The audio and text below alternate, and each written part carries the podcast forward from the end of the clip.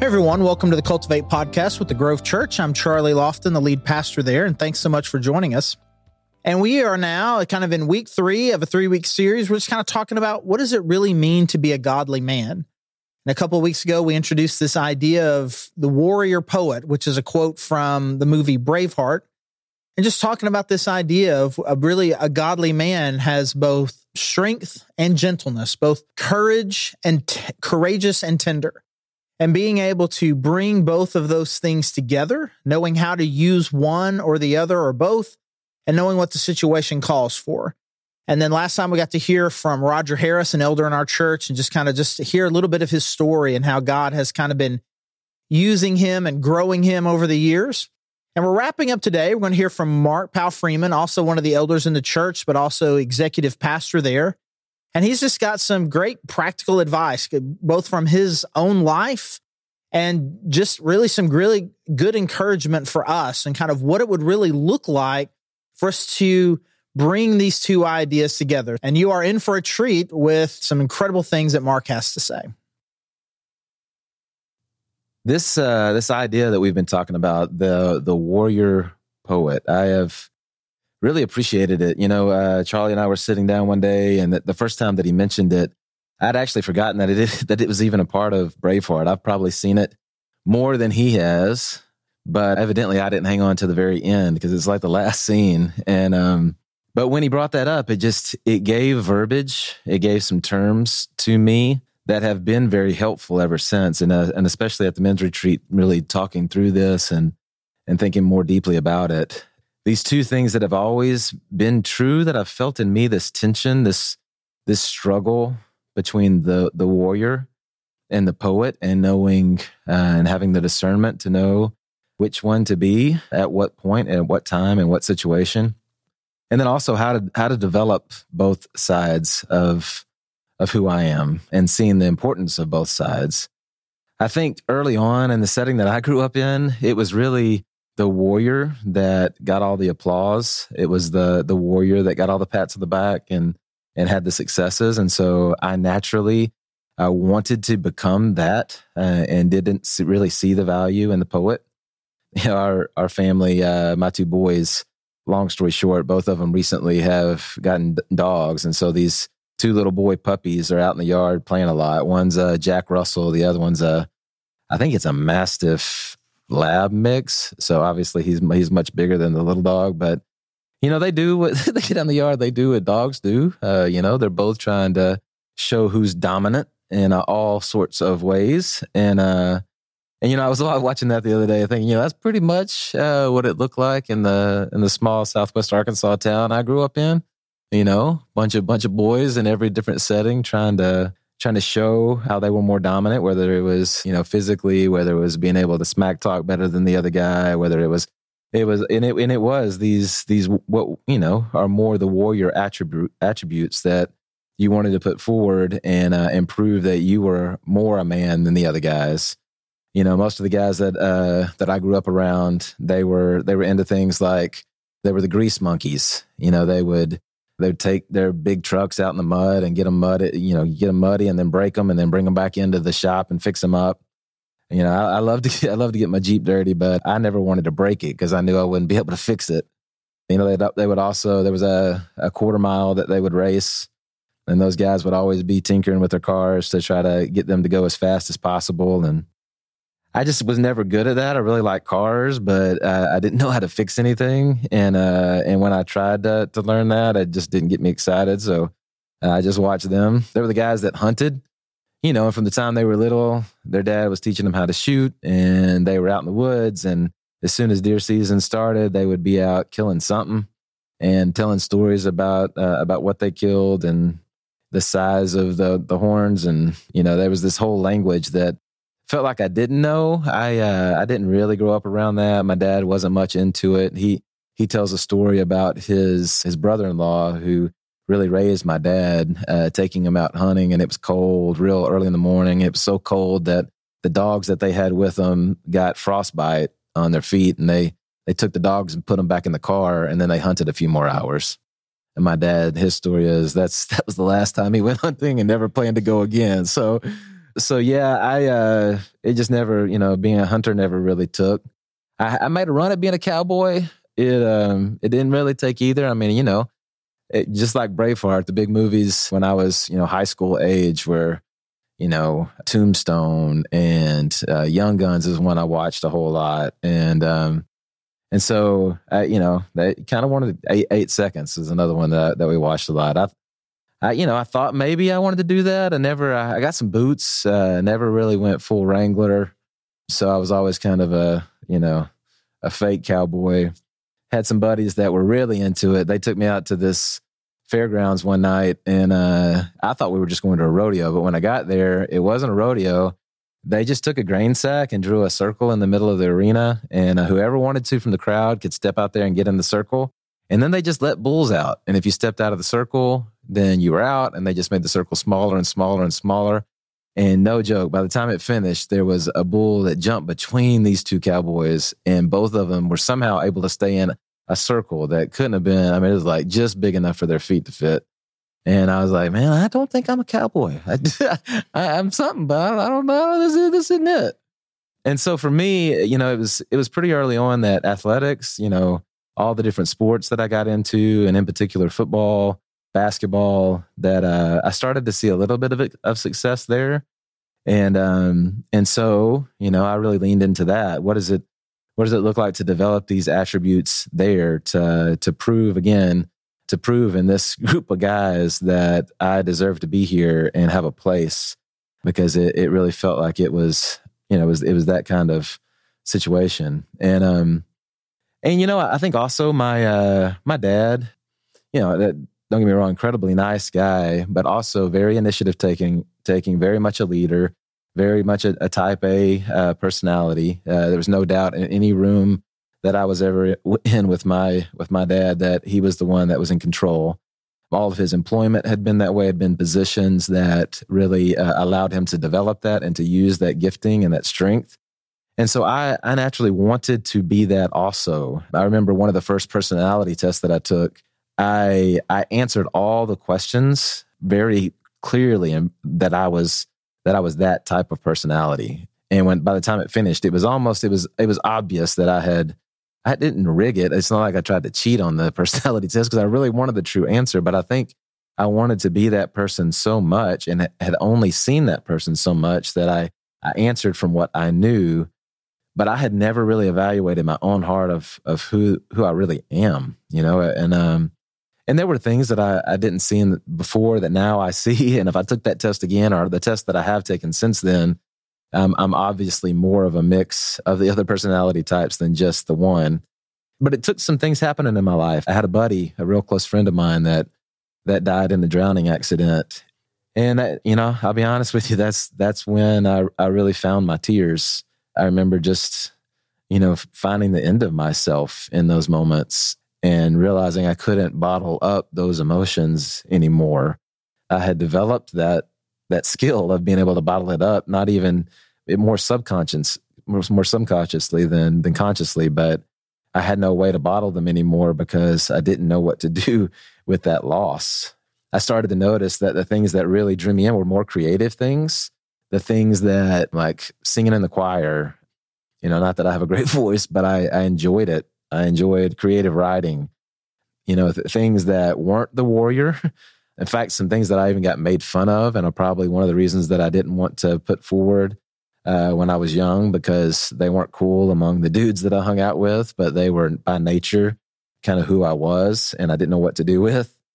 For another another example, uh, you know, I got married at at 20, and um, Terry and I were trying to figure out what it looked like to be married. And one thing you'll find out if you hang out with us much is that Terry and I, the normal stereotypes for the guy and the girl, we don't necessarily fit. So I remember going to a marriage retreat conference and uh, the jokes that the speaker was telling that were really the jokes about, you know, I guess the hardships or the, the struggles with being a husband. Terry would kind of laugh at and, the, you know, like, like she identified more with. And the ones that the wives were like giggling about, like, like we were kind of looking at each other like, this is weird we're we're the opposite of what it feels like most of this room is because I'm the one who at the end of the day wants to wants to talk and kind of debrief what's going on that day. I'm I would probably be the first one to to cry and to show emotion. You know, I'm the one that is is saying I love you the most. I like that that emotional side of me is a, a little bit more forward facing than uh, than Terry's is actually, and so I knew that part of me uh, was down in there. In fact, probably the the worst example, or the best example, I guess it depends on who's uh, who I'm talking to. But I uh, I was at this this retreat on the mission field. Speaker, great speaker, really touching, moving talk. And uh, so when it was over, I walked over to another guy that I was good friends with, an older pastor that had that had been overseas for a long time. And man, it was just you know just really feeling it was about us connecting and uh, about our unity and and Jesus and and so I just go over to give this guy a hug and and often when I give Terry a hug, I'll also just kind of lean in and give her a little kiss on the neck. And um, without thinking about it, I, I leaned in and started to pucker up and give this dude a kiss on the neck.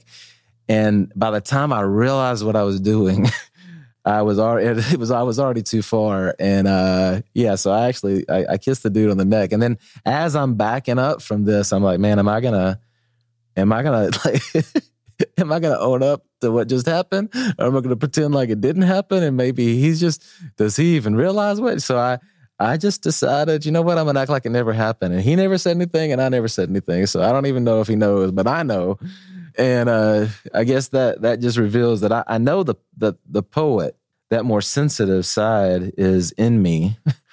and I know the warrior. I've seen the warrior and seen how that plays out. And I think that both are there. And uh, and this struggle of you know which one at what moment and how do I develop in both both is is a big one for me.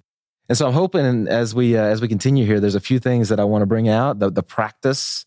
What does the practice look like of developing the warrior and becoming the warrior and being the warrior, the poet?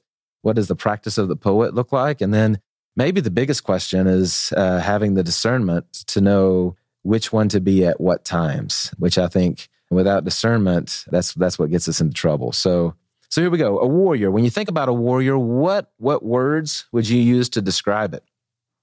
You know, I've spent some time thinking about this, and you know, in the word, uh, a warrior. If we're if we're really thinking about it, it's uh, you know a guy that's in the middle of a battle, and so there are those attributes that you would want someone to have who who is going to war.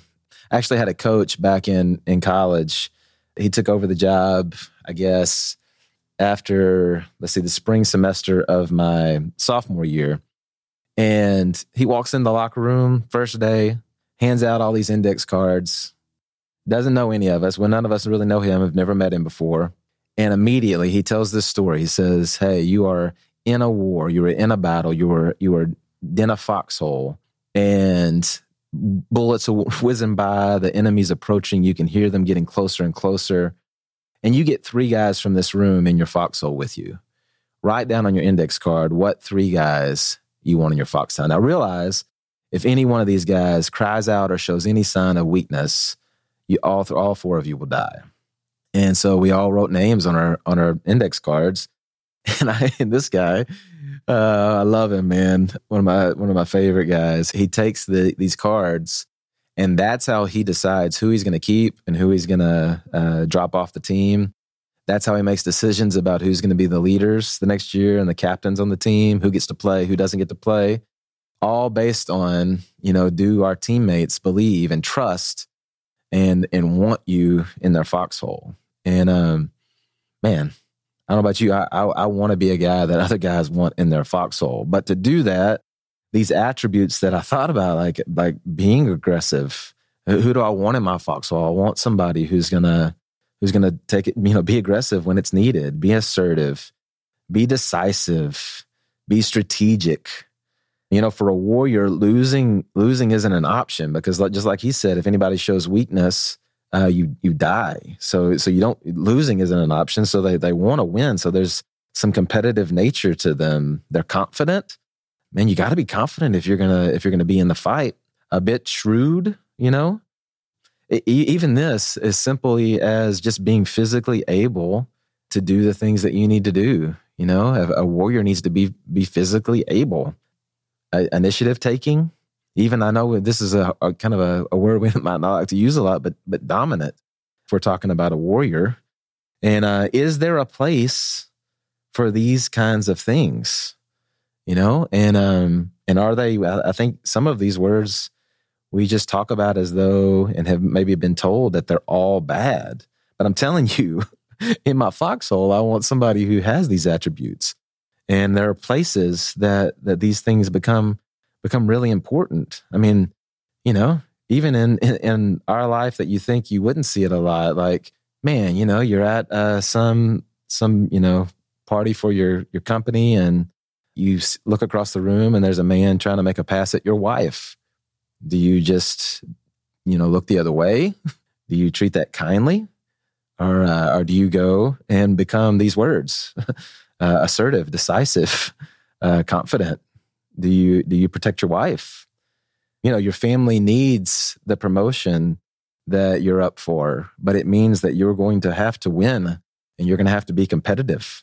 I'm not saying cheat or or do anything shady. I'm just saying you're going to have to be assertive. Do you back down or or do you step into that?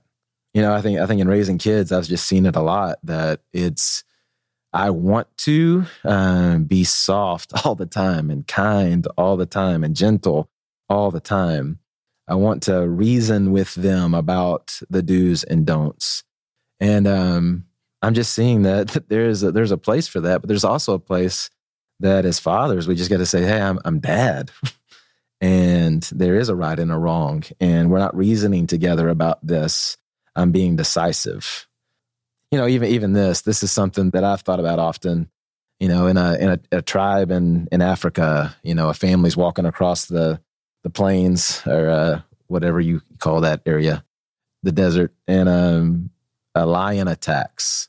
You know, a, a father and a and a, a husband in in Africa would have to be ready physically to to take care of the lion. Are we are we ready? you know, young guys, young guys are they they realize how important that is. They uh, there was a time frame where I was around a lot of guys who were getting married, and I I noticed that they started using this term term LGN, which I had to ask them for uh, clarity about what that meant, and they said it it meant look good naked because they were they were, you know, getting ready to get married and they were really concerned. I noticed they were all like their diets were getting better and they were working out a lot more. And I was like, man, that's a that's a that's an interesting term. You know, I think most of my buddies that have been married for a while, uh, it's more of a IDC.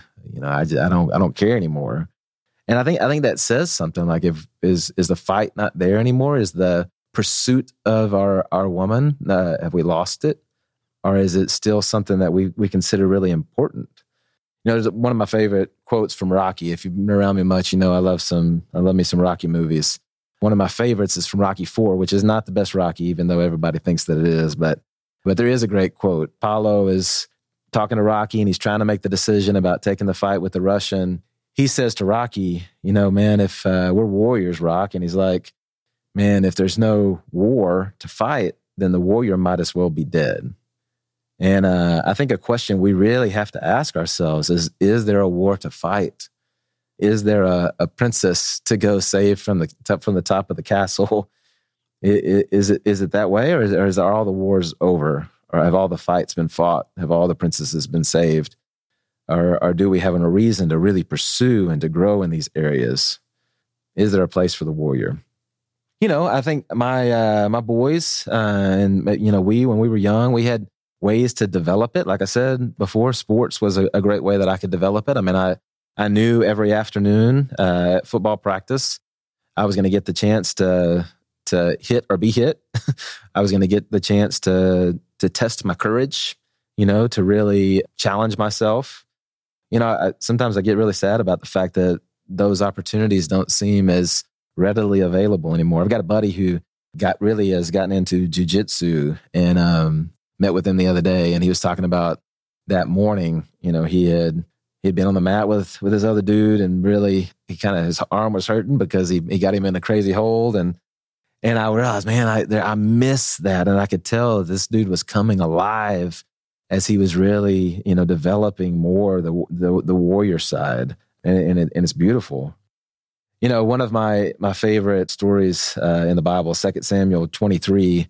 you know, it's this list. There's all these mighty men, and and one of the guys, his name is Benaiah, and it says a few things, you know, and it and it it's got these little one like quick statements about all these different dudes, and most of them are about how they did some crazy feat in the middle of a war and took out a bunch of guys. And Benaiah, it says that you know some things like that, but it also just says that he went down in a pit on a snowy day and took out a lion. You know, that's that's that's just curious to me, like so it's, I mean, you, you, can imagine fighting a lion on a snowy day is is difficult, slippery. He's got the advantage. Now he's he's down in the pit, and you're gonna not not go away, but go go towards him. And again, he he's got the advantage, and you're gonna you're gonna go and and kill a lion. And I, you know, we don't know the backstory. You know, did the the nearby village had the the lion you know, killed some people and they like, they're like, man, we need somebody to exer- uh, uh, exterminate the lion. And so, hey, like, go get Benaiah. He's not afraid. And so they go get Benaiah and he does it. Or, or maybe was he just walking by and he's like, there's a lion and I'm feeling kind of rusty. There hasn't been a battle in a while. And so me and the lion are about to go at it. And he's just honing his skills. I don't know. But for some reason, you know, he, he goes after a lion and that's, I like that mentality. There's something really beautiful about that and the courage. You know, Song of Solomon's another place that, you know, talked quite a bit, did a series on this not too long ago.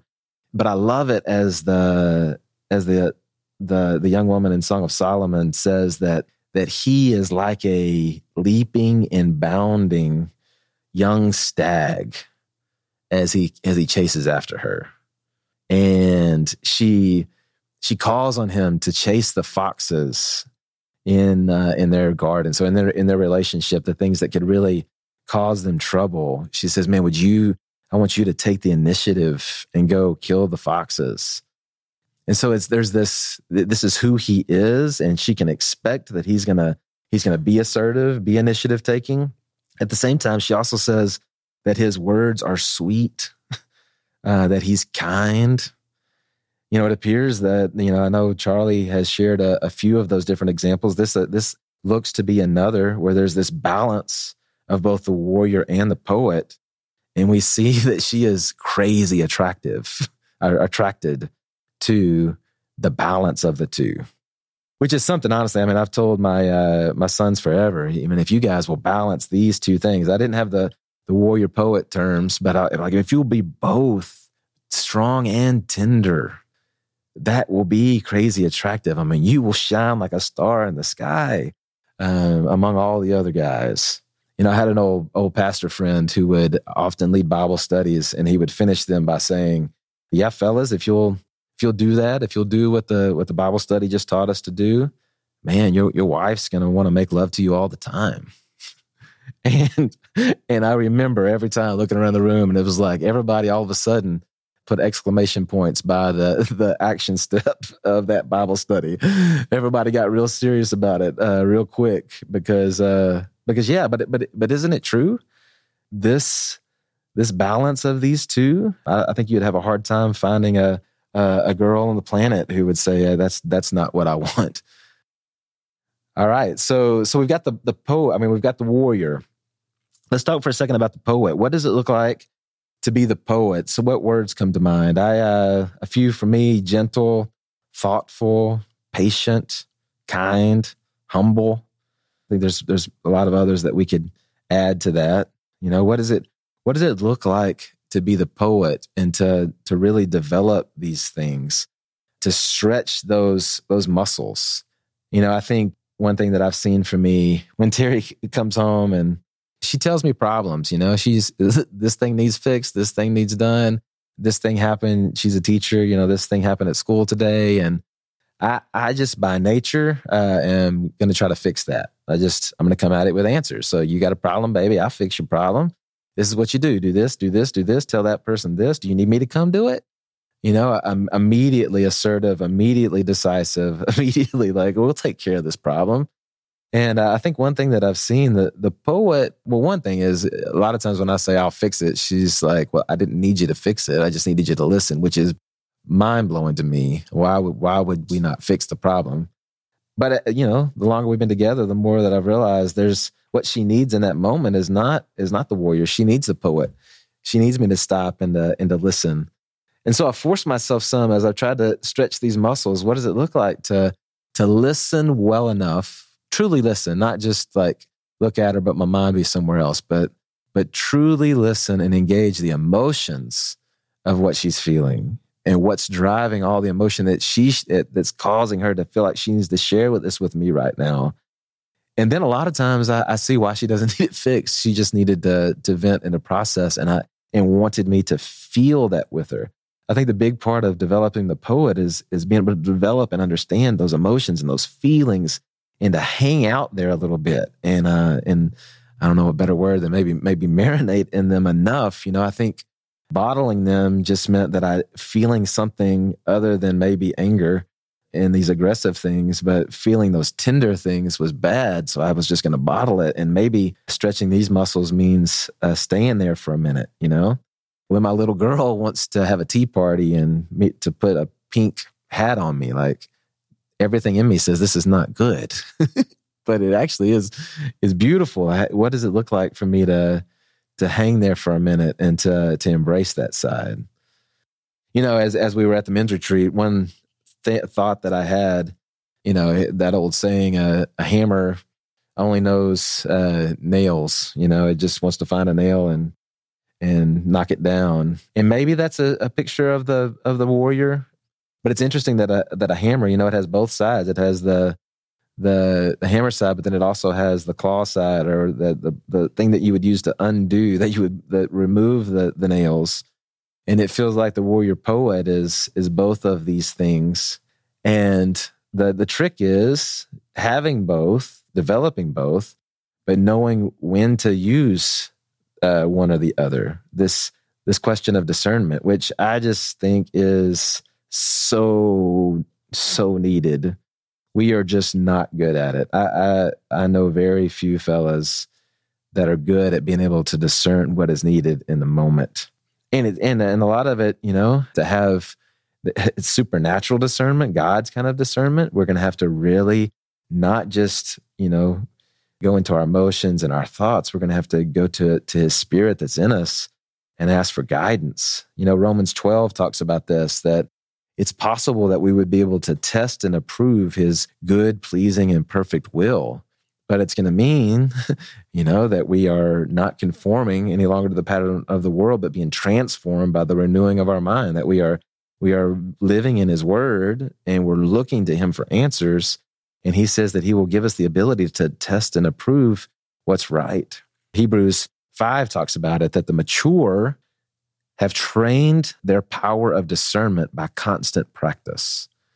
So our discernment is something that that requires constant practice, and it is a, a power of discernment. And I'm telling you that this uh, this power of discernment is so critical because you can have both of these and, and, and be a really strong poet and a really strong warrior and use them inappropriately and everything breaks. I mean, being able to be discerning and God promises to give us that if we'll lean into it. And so, so what are we going to do? I, uh, a few just just closing examples. You know, uh, a couple years ago, my my daughter Darcy, she uh, fell off the monkey bars, broke her arm, and she was in a cast. And we were just out one weekend, you know, playing around, and there was this little creek by the side of the road, and we got out, and uh, her brother, twin brother, and and me and her, we we just started to walk down the creek, and there were a couple of teenagers down there, and this guy comes over to her, and I could tell that he was that his intentions weren't great, but I didn't want to just be too cold and hard.